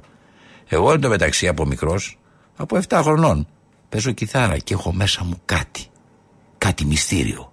Πώς βρεθήκατε; Με την κιθάρα στα χέρια. Του αδελφού μου του μεγάλου ήτανε. Είχε πάει και μάθαινε νότες στο οδείο. Την είχε μέσα σε μια μαξιλαροθήκη κρεμασμένη από ένα καρφί πάνω από το κρεβάτι. Η μητέρα μου, για να μην βγαίνω έξω και παίζω και κρυώνω και όλα αυτά γιατί ήμουν ευαίσθητος γενικά, με άφηνε και γρατζούναγα. Θέλω να πω ότι γεννιούνται όλα στη ζωή. Την κοίταγα, εγώ την κοίταγα την κιθάρα πολύ καιρό. Ώσπου την έπιασα στα χέρια μου. Η μητέρα μου εκείνη την εποχή σήκωνε τα πάκια. Εγώ για να φεύγει από το σπίτι πήγαινα και της έλεγα πέρασε η πατριώτησά, του, η πατριώτησά σου η κυρία Βαγγελένα και είπε να πας από εκεί για να τη σηκώσεις τα πάκια. Ψέματα έλεγα.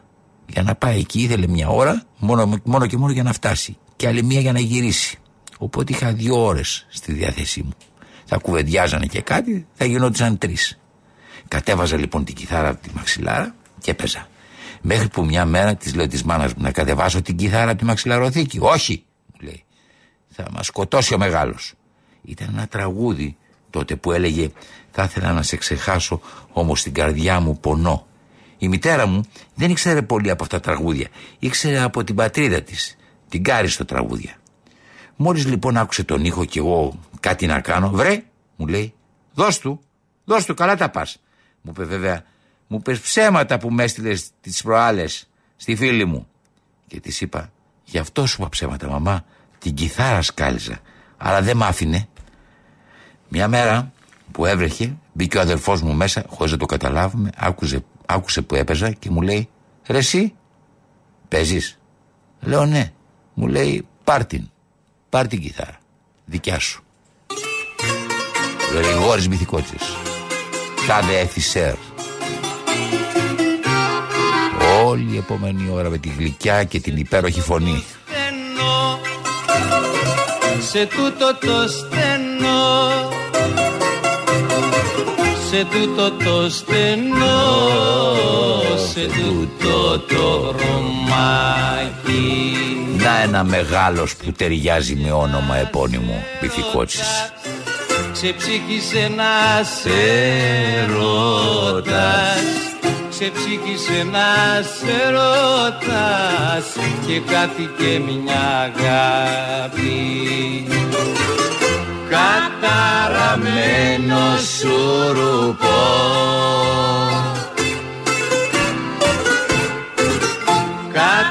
Καταραμένο δίλη Καλοκαιρινή διάθεση.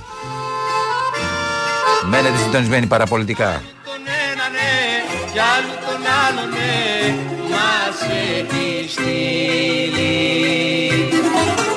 Άλλο τον ένα ναι κι άλλο τον άλλο ναι μας έχει στείλει Μένετε συντονισμένοι κυρίες και κύριοι. Είμαστε εδώ στα παραπολιτικά. Είναι ο Θανάσης Λάλας, είναι το πρόσωπο του τέρατος και πώς να μην του μοιάσετε. Ένα ολόκληρο αφιέρωμα στο Γρηγόρη Μπιθικότσι. Με λόγια θλιβερά Ω, Με λόγια θλιβερά Με λόγια θλιβερά αχ, Με λόγια πικραμένα Και εσύ με πληγώσες πολύ. Και εσύ με πληγώσες πολύ. Και εσύ με πληγώσες πολύ. Αλλά κι εγώ εσένα 2, 11, 10, 88, 8, 0. Παραμένω σουρουπό Τηλεφωνείτε και λέγετε τι θα θέλατε να ακούσετε από την φωνή του Γρηγόρη Μπιθικότσι. Καταραμένο δίλη Βασίλης Κρυμπάς, διαλέγει τα τραγούδια. Άλλου τον ένα ναι κι άλλου τον άλλο ναι Μας έχει στείλει Δημήτρης Κύρκος στην, στον ήχο, επιμέλεια ηχητικό Παναγιώτης Κάτσιος και στην αρχιταξία ο Χρήστος Βιτιλινιός. Ακούτε, Θανάση Λάλα. έχει στείλει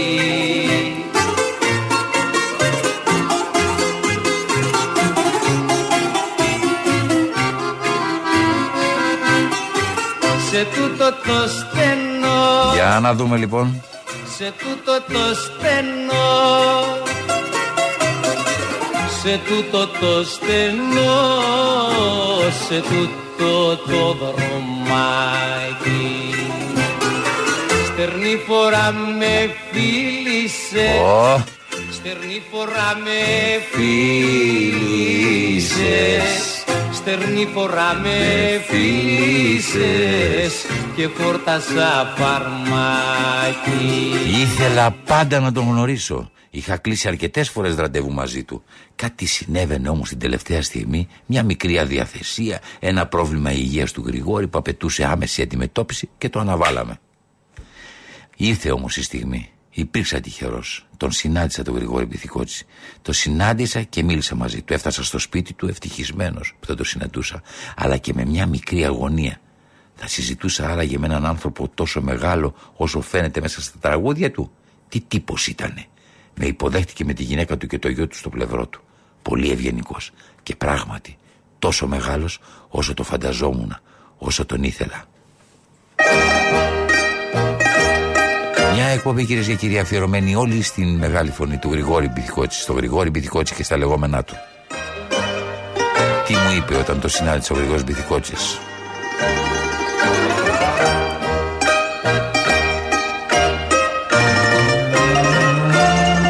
Δύο, 11, 10, 80, 8, 8, 0. Διαλέξτε τραγουδάκια που θέλετε να ακούσετε. Πάρτε τηλέφωνο και εμείς θα σας τα βάλουμε. Θα σας τα σερβίρουμε. Μικρά κι ανήλιαγα στενά και σπίτια χαμηλά μου βρέχει στη τόχτο γειτονιά. Βρέχει και στη καρδιά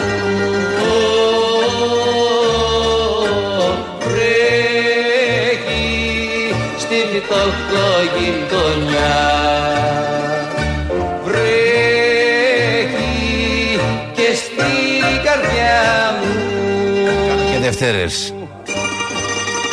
Ω. Αχ,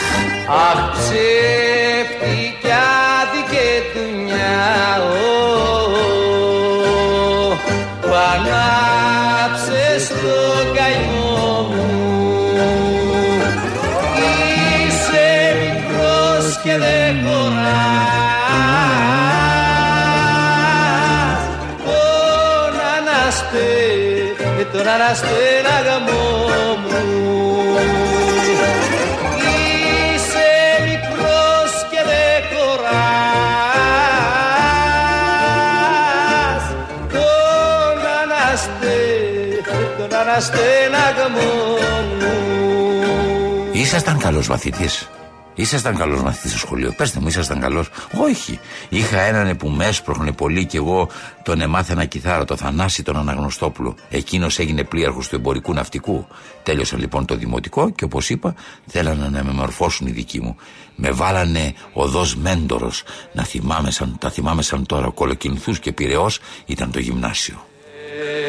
ναι, κι ο κόσμος άλλες φεύγουν οι μέρες μου βαριά σαν της βροχής τις θάλες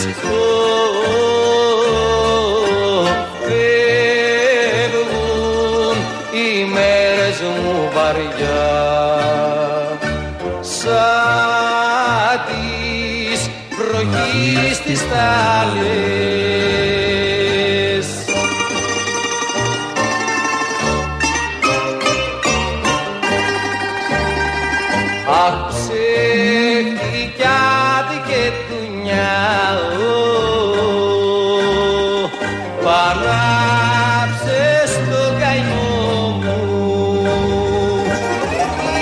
Είσαι μικρός και δεν χωράς Τον αναστε, τον αναστέναγμό μου Πήγα κανένα δύο μήνες στο σχολείο, δεν καταλάβαινα τι λέγανε. Δεν τα ήθελα, βλέπετε τα γράμματα. Μέσα μου κοιμόταν ένα θηρίο. Έτσι ένιωθα εγώ ότι μέσα μου ήθελα κάτι άλλο, ρε παιδί μου. Εν πάση περιπτώσει, έφυγα, πήγα και έκλαιγα στο σπίτι, με δίρανε και τα λοιπά, η μάνα μου, ο πατέρας μου, τα αδέρφια μου. Μόνο ο αδελφός μου ο μεγάλος πετάχτηκε και είπε: Ε, με το ζόρι δεν μπορεί να γίνει αυτό που θέλουμε εμείς. Με βάλανε λοιπόν σε ένα κατάστημα υδραυλικών στην πλατεία Βάθης, Μάρνη και Βίκτορος Ογκό. Στο σχολείο στην πρώτη τάξη πήγα το 29, έπειτα μετά από 7 χρόνια, είμαι το 22 βρέπει γεννηθεί. Τελείωσα το 35 και μέχρι το 40, μέσα σε 5 χρόνια δηλαδή, είχα γίνει μάστορας. Μάστορας, καλός, ε. Έπαιζα βέβαια και την κιθάρα. Έχω ακούσει και τον Μάρκο, τον Μάρκο τον Βαμακάρη, το Σοκράτη της ελληνικής μουσικής, του λαϊκού μας τραγουδιού. Πού πηγαίνατε, σε κουτούκια, Πού τον ακούγατε; Όχι, όχι. Είχε έρθει στο περιστέρι και έπαιξε μαζί με το χιώτη το 36-37. Και έφαγα και ξύλο εκεί πέρα γιατί άρχισα τρία βράδια που έκατσα και τον άκουσα. Και ενώ μέχρι τότε ήμουνα στα μοντέρνα, με το που το ακούω, αμέσως αλλάζω. Πάω στο λαϊκό. Μέσα μου χτύπησε πολύ ωραιότερα το λαϊκό τραγούδι. Ω τότε δηλαδή, όταν λέτε ακούγατε μοντέρνα, τι ακούγατε; Ε, πολυμέρι, τέτοια. Ήμουνα πολύ γνωστός και με τον Γιώργο το κεφαλά. Γιατί όταν ακούσατε το βαβακάρι τρελαθήκατε; Δεν ξέρω. Τι να σου πω. Κάτι με χτύπησε μέσα μου. Μια άλλη νότα, μια άλλη μελωδία. Ένα πράγμα άλλο ρε παιδί μου. Μόλις άκουσα το βαβακάρι άλλαξαν όλα μέσα μου. Το γνωρίσατε ποτέ το βαβακάρι από κοντά; Πώς αμέ; Κάτσε θα σου πω.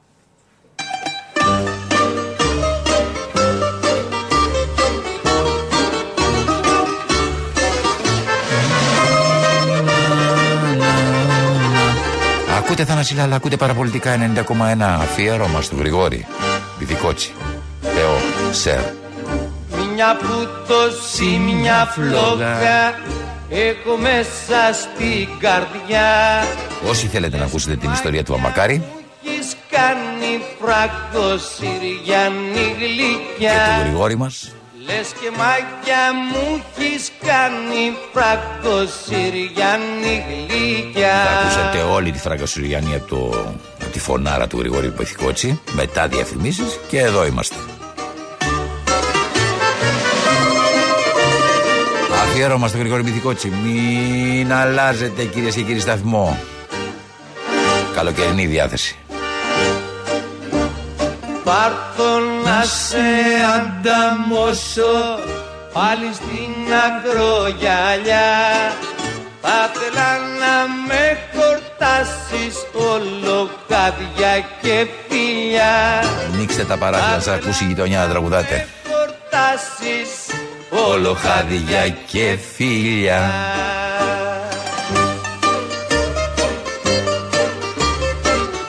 Παραπολιτικά 90,1 μένετε συντονισμένοι. Χωρίς να τις πασάρω, θα τις ακούσετε τις διαφημίσεις έτσι, αφού ολοκληρωθεί το τραγούδι. Γιατί είναι μεγάλο τραγούδι. Θα σε πάρω να γυρίσω Φίνικα παρακοπή.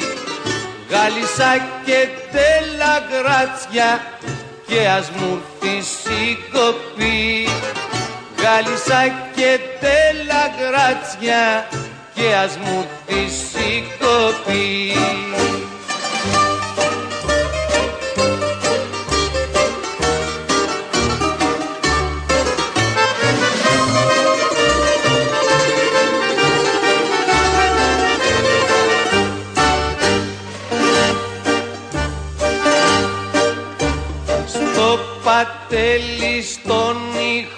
Ιχώρη Πίνα στην αληθινή Και στο πίσκο πιο ρομάντζα Γλυκιά μου φράγκο Συριανή Και στο πίσκο πιο ρομάντζα Γλυκιά μου φράγκο Συριανή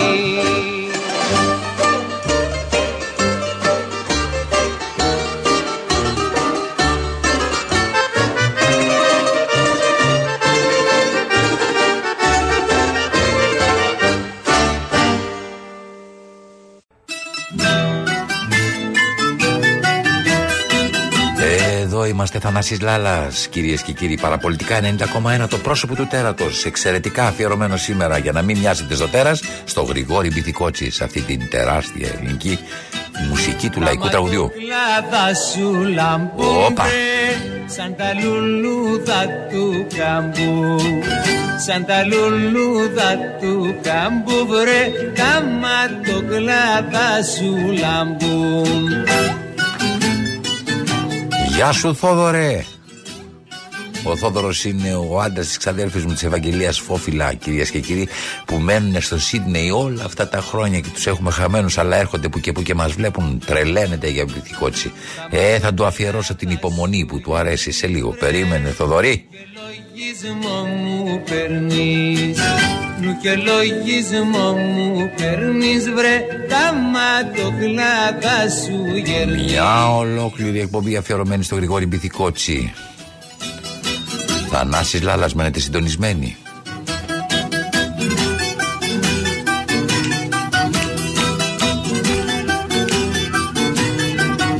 Ακούτε και λεγόμενα του Γρηγόρη Κι ας αδερφούλα βρε. Μου ραγίζουν την καρδούλα. Μου ραγίζουν την καρδούλα βρε. Τα μάτια σου αδελφούλα Ήταν πραγματικός έρωτας αν το συναντούσες από κοντά. Κύριος με τη γραβάτα του, το πουκάμισο του τάσπρου, το ωραίο του κουστούμάκι, σταυροπόδι και λεγόμενα. Ωραία λεγόμενα, τη δική του. Τα ματάκια σου να βγουνε βρε Ε; Σαν και εμένα δεν θα βρουνε Σαν και εμένα ναι δεν θα βρουνε βρε Τα ματάκια σου να βγουνε Αλήθεια, γιατί τον βαμβακάρι, Γρηγόρη, τον λες Σοκράτη; Πες μου ειλικρινά, πώς σου ήρθε να πεις το βαμβακάρι Σοκράτη. Το λέω γιατί όλοι Αυτόν ακούσαμε. Είναι ο δάσκαλός μας ο Βαμβακάρης. Κάπως έτσι πιστεύω ότι θα έκανε και ο Σοκράτης τότε. Μετά παρουσιάστηκε βέβαια και ο Πλάτων που μας είπαν ότι ήταν καλός μαθητής. Μπορεί και να είναι εσφαλμένα πολλά από αυτά που μας λένε γιατί βλέπω ότι και για τη δική μου τη ζωή άλλοι μου τη λένε αλλιώς και άλλοι αλλιώτικα. Ένα 70% βέβαια τα λένε όπως είναι πραγματικά, όπως είναι πραγματικά ο Γρηγόρης. Υπάρχει όμως και ένα 30% που τα λέει περίπου τα πράγματα. Για μένα. Και έρχομαι και εγώ να πω ότι απόγονο του Σοκράτη στον αιώνα που πέρασε έχουμε τον Μάρκο Βαμβακάρη. Δεν το λέω βέβαια μόνο εγώ. Όλοι όσους ρώτησα συμφώνησαν με αυτό. Ψηφοφορία έκανα. Και ο Κίτσος, ο αδελφός του Τσιτσάνη στα Τρίκαλα που πήγα, μέσα στο καφενείο τους το, το Βαβακάρι ακούγανε. Και ο ίδιος ο Τσιτσάνης, αν και ήταν μικρότερος βέβαια. Τι είναι αυτό που κάνει Γρηγόρη τους ανθρώπους, ενώ οι περισσότεροι δεν γνωρίζουν από μουσική, ακούγοντας ένα μεγάλο τραγούδι όπως για παράδειγμα τη Φραγκοσυριανή ή άλλο οποιοδήποτε μεγάλο τραγούδι, να αναγνωρίζουν αμέσως την αξία του. Τι κάνει τους ανθρώπους έτσι να, συν, να συμφωνούν ότι αυτό είναι μεγάλο τραγούδι; Δεν είναι όλα τραγούδια. Μερικά τραγούδια είναι αυτά που κάθονται μες στην καρδιά μας και καμιά φορά μας έρχεται κάποιο από αυτά εκεί που πλενόμαστε και δεν μας φεύγει με τίποτα ποτέ πια. Το τραγουδάμε και λέμε ρε γάμο το. Γιατί το λέω όλη την ώρα αυτό; Γιατί δεν μπορεί να φύγει αυτό το τραγούδι από το μυαλό μου;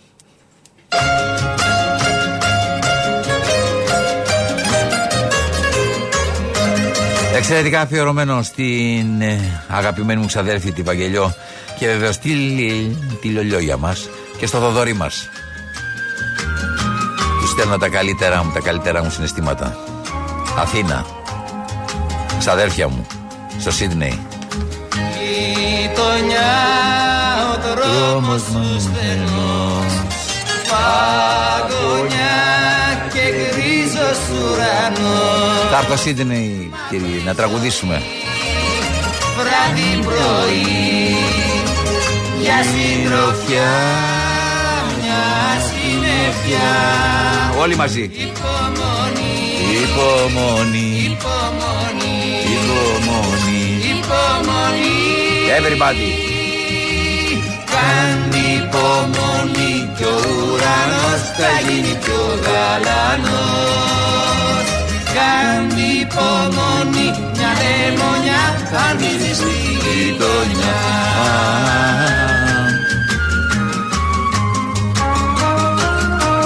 Θανάσης Λάλλας μένετε συντονισμένοι. Παραπολιτικά 90,1 Γρηγόρης Μπιθικότσης εξαιρετικό αφιέρωμα στη μεγάλη αυτή φωνή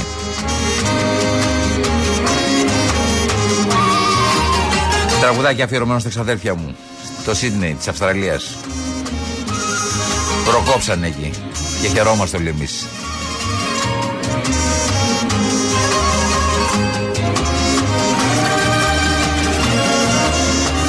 Χαιρετισμούς και στα νύψια μου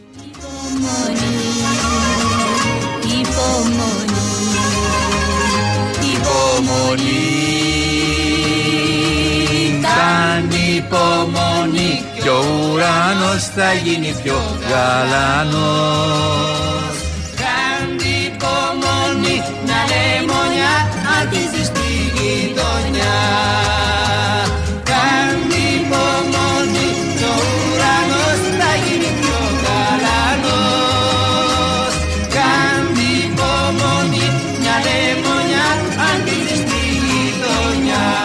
Βασίλης Κυρμπάς διαλέγει τα τραγούδια και κάνει και παραχωρήσεις. Αν εσείς επεμβαίνετε, κυρίες και κύριοι, και λέτε τις προτιμήσεις σας, να ξέρετε ότι βρισκόμαστε στα παραπολιτικά 90,1. Είμαι ο Θανάσης Ολάλας. Κάνουμε ένα ειδικό αφιέρωμα στον Γρηγόρη Μπιθικότσι, ο οποίος, τον οποίο λατρεύουμε, κυρίες και κύριοι. Γιατί αν το Α είναι ο ένας ο Καζατζίδη, το Ω είναι ο, ο Γρηγόρης Μπιθικότσι, κυρίες και κύριοι. Το έχει πει ο Μέγας Γιώργος Νταλάρας, φίλος μας καλός.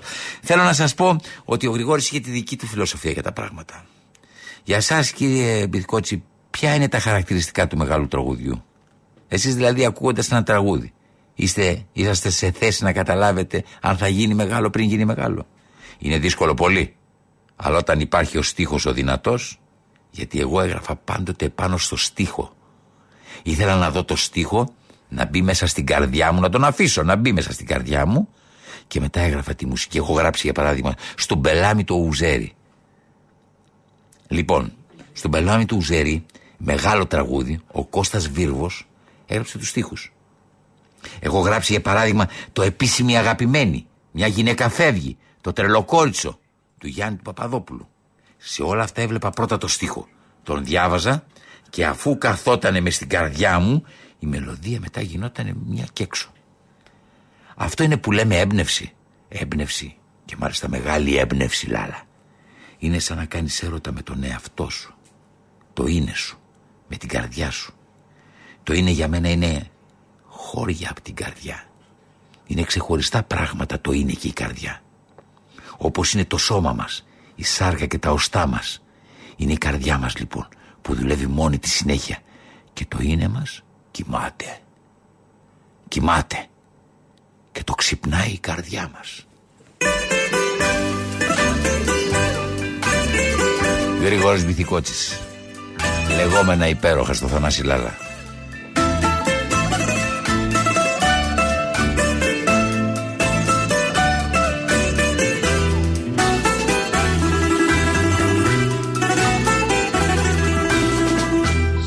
Πελαμί το ουζερί τα ούζα έπινε σερί. Το παλικάρι το χλωμό το πικραμένο όπως κι εγώ κάποια φορά όταν με πρόδωσαν σκληρά και από τότε με πιωτό αργό πεθαίνω. Στου Μπελαμή το ουζερί λόγια πικρά κορμιά νεκρά βλέμμα σβησμένο. Ζήση μου ψεύτρα και σκληρή μου δείξε δρόμο σκοτεινό και λαθεμένο. Στου Μπελαμή το ουζερί λόγια πικρά κορμιά νεκρά βλέμμα σβησμένο. Ζήση μου ψεύτρα και σκληρή μου δείξε δρόμο σκοτεινό και λαθεμένο.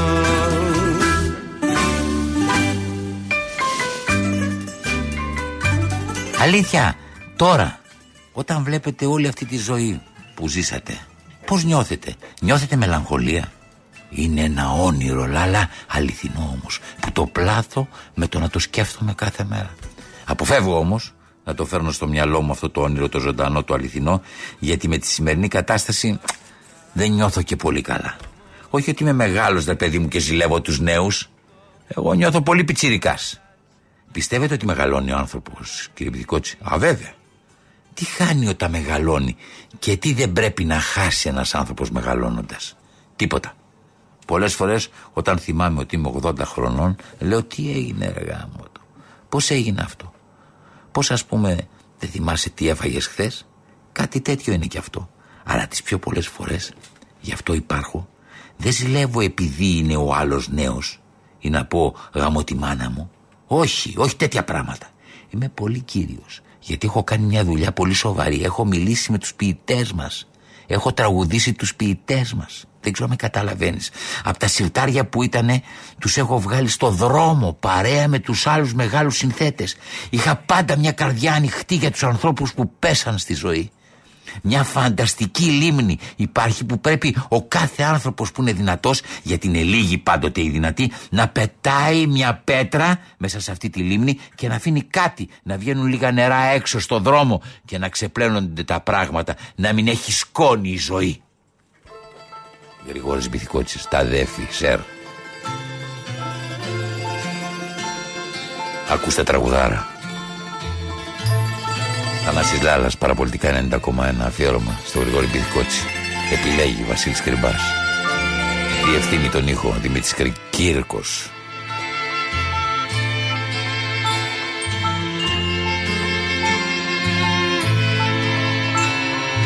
Πάρτε μια ανάσα καλοκαιρινή ακούγοντας μεγάλη φωνή. Τι ωραία Θεέ μου. Ήθελα κάτι να σου πω. Και εμείς. Και στο τραπέζι σου θα έρθω Τραγουδάρα θέλει. με ένα παραπονό με ένα παραπονό πικρό να σε καλησπερίσω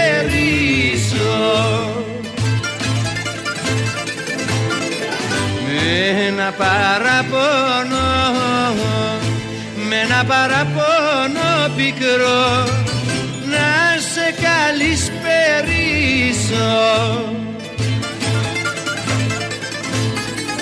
Έχεις αφήσει μια ψυχή. Στην παγωνιά και στη βροχή Με ένα παραπονό Με ένα παραπονό πικρό Θα στο ξαναθυμίσω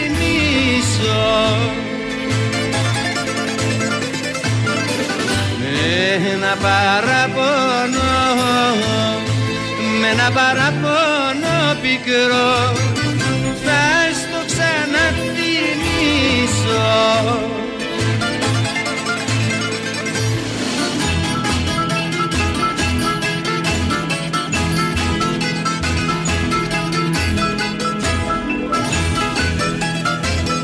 Βεβαίως, βεβαίως, βεβαίως κυρίες και κύριοι. Ακούτε Γρηγόρη Μπιθικότσι, ένα ολοκληρωμένο όμορφο, όμορφο αφιέρωμα σε αυτή την υπέροχη φωνή. Γρηγόρης Μπιθικότσι. Φέρτη μαζί σου μια παραδιά Με ένα χαμογέλο Με ένα χαμογέλο ζεστό. Θα σε καλωσορίσω.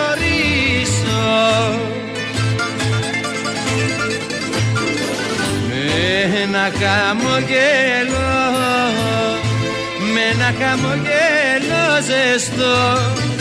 Θα σε καλωσορίσω. Λοιπόν, πριν κάνουμε ένα μικρό διάλειμμα, ακούστε το Θεό τι λέει. Ακούστε το Σερ τι λέει. Εγώ, Λάλα, πιστεύω ότι κάθε κράτος δεν διοικείται από τον κύριο Βασιλιά ή τον πρόεδρο ή τον πρωθυπουργό ή τους υπουργούς. Τα κράτη, Λάλα, διοικούνται από τη μόρφωση και από την τέχνη την καλή, από τον ποιητή, από τον μουσικό, τον τραγουδιστή, τον ζωγράφο. Από αυτά όλα, από τους επιστήμονες. Από αυτούς διοικούνται τα κράτη. Αυτά είναι η βάση μας. Οι άλλοι είναι ένα στρατός μια και έξω. Μας φέρνουν μαντάτα από τα καλά, από τα άλλα κράτη. Πολεμάμε. Δεν πολεμάμε τα σύνορα. Τα σύνορα είναι τόσα, δεν τα πολεμάμε. Δεν είναι τόσα.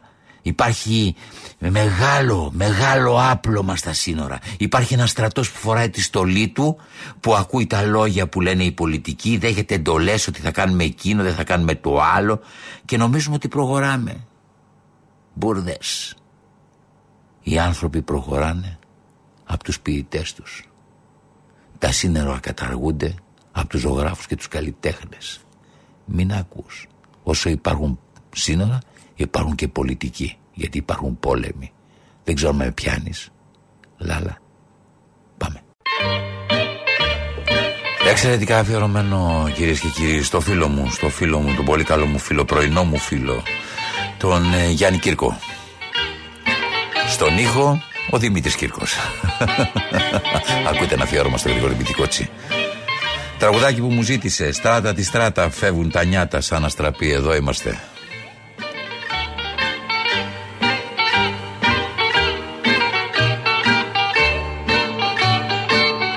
Σ' αυτό το δρόμο Ωραία, τραγουδάρα. διάλεξες να Να πας πας. estoy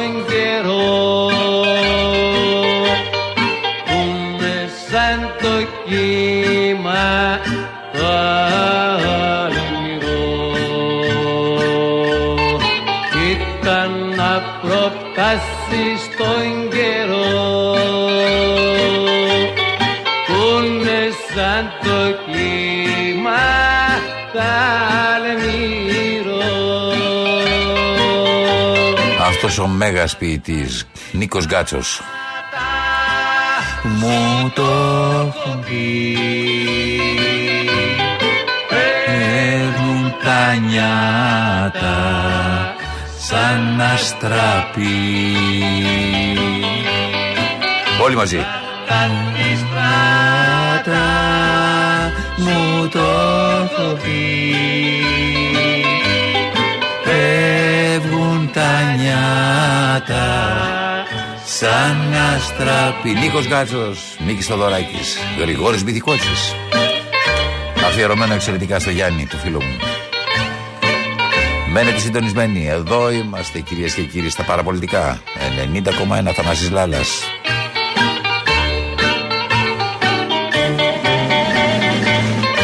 Για σας η γλύκα η ουσία της ζωής κύριε Μπιθικότσι που κρύβεται στο σκοτάδι ή στο φως; Νομίζω ότι κρύβεται στο σκοτάδι και πρέπει να ψάξεις να τη βρεις. Αυτό το πράγμα δεν κερνιέται, δεν σε κερνάει δηλαδή κανείς τσάμπα. Θα ψάξεις, θα δουλέψεις για να αποκτήσεις και να πάρεις τη χαρά.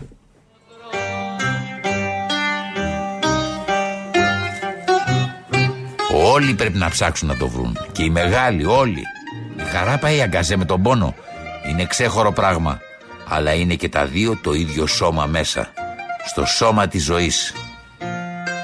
Χαίρεται η καρδιά σου, πονάει η καρδιά σου. Μόνη της είναι. Για σκέψου πόσες χιλιάδες εκατομμύρια φορές χτυπάει η καρδιά στον άνθρωπο και αναλόγως πόσο θα ζήσει, με πόσους παλμούς συνέχεια. Γρηγόρης Μπιθικότσης, Σερμπιθή. Σαν τον αϊτό η καυτερά Νάτος και ο Μάνος.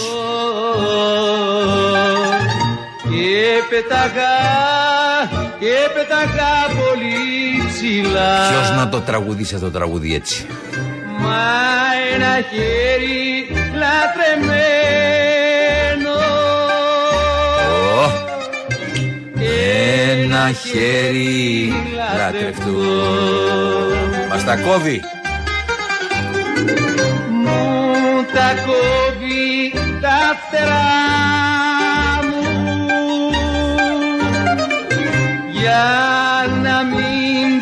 ψηλαπετώ Το λέει ο Γρηγόρης για την πάρτη του και αφορά όλους εμάς. Μεγάλη φωνή. Μαϊτός χωρίς φτερά α, χωρίς αγάπη και χαρά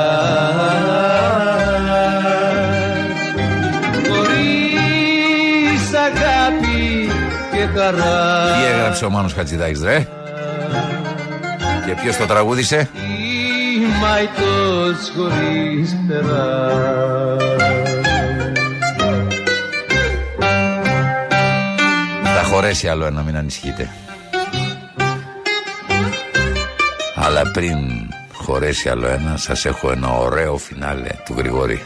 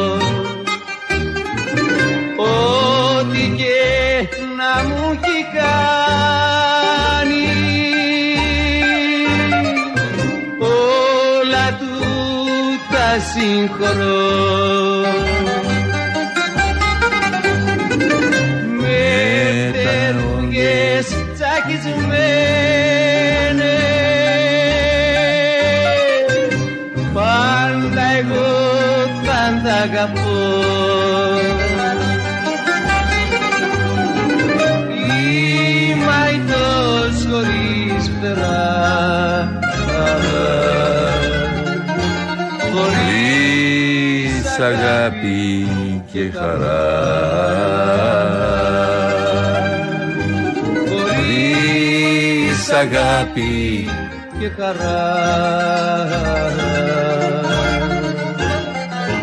Είμαι αητός χωρίς φτερά Γρηγόρη πιστεύεις ότι ένας θεός, ένας νέος θεός Θα ξαναφτιάξει αυτόν τον κόσμο από την αρχή; Θα μας ξανακάνει, θα μας κάνει αλλιώτικους. Μα δεν υπάρχει Θεός. Θεός είναι το είναι όλων μαζί των ανθρώπων. Η μόνη διαφορά είναι ότι έχει ο καθένας τη δική του θρησκεία. Όλοι πιστεύουν, οι Τούρκοι, οι Γάλλοι, ο καθένας πιστεύει και σε κάτι. Πάντως το είναι όλων των ανθρώπων μαζί είναι ο Θεός. Το είναι μας είναι ο Θεός. Και το είναι μας δεν είναι τίποτα. Είναι μια ουσία που υπάρχει μέσα στον άνθρωπο. Μέσα μας, μέσα μας υπάρχει μια ουσία. Το είναι είναι το επίθετο και τα ιδανικά είναι το όνομα. Και αυτό το είναι υπάρχει σε όλη την ανθρωπότητα, μόνο που αλλάζει η γλώσσα. Πιστεύω εγώ είναι ένα χαρμόσυνο γεγονός το θέμα Θεός, διότι από κάπου πιανόμαστε. Για ποιον λόγο δεν συνεχίζουμε σήμερα είναι οι άνθρωποι την ιστορία του Βαμβακάρη; Βλέπουμε γύρω στα διάφορα κράτη να πολεμούν, ακούμε ένα μπαμ μπουμ, λυπούμαστε για όλα αυτά. Όταν δεν συναντήσεις όμως έναν πόλεμο, είναι νόμος αυτός, δεν βολεύει το ρου της ζωής. Μόνο έτσι θα αλλάξουν τα πράγματα. Μόνο αν μπούμε σε έναν καινούριο πόνο, καινούργιοι καημοί στη ζωή μας. Δεν θα μένετε με τους καημούς τους κλασικούς του αιώνα που πέρασε. Θέλει καινούριους καημούς ο κόσμος. Μόνο αυτό είναι. Είναι κακό αυτό που λέω, το ξέρω, αλλά είναι νόμος της ζωής. Σέρμπιθι. Περάσετε καλά. Ύστερα χωρίζουν. Μείνετε συντονισμένοι εδώ παραπολιτικά 90,1 η καρδιά σου βρίσκεται Ανοίξτε το παράθυρο της καρδιάς σας. Σε μεγάλο δίλημα. Όχι άλλα διλήμματα, χαρείτε. Κάποιον άλλον αγαπάς. Κι εγώ είμαι ο ξένος. Όλοι μαζί μια βαθιά υπόκληση μια βαθιά υπόκληση ένα χειροφίλημα. Στη ζωή μου ύστερα το ήλιο βασίλεμα. Εξαιρετικά αφιερωμένο σε όλους τους ανθρώπους που αγαπώ. Ύστερα το ήλιο βασίλεμα Που τραγουδάμε μαζί και που περνάμε ωραία βράδια ένα χειροφίλημα Καλό μεσημέρι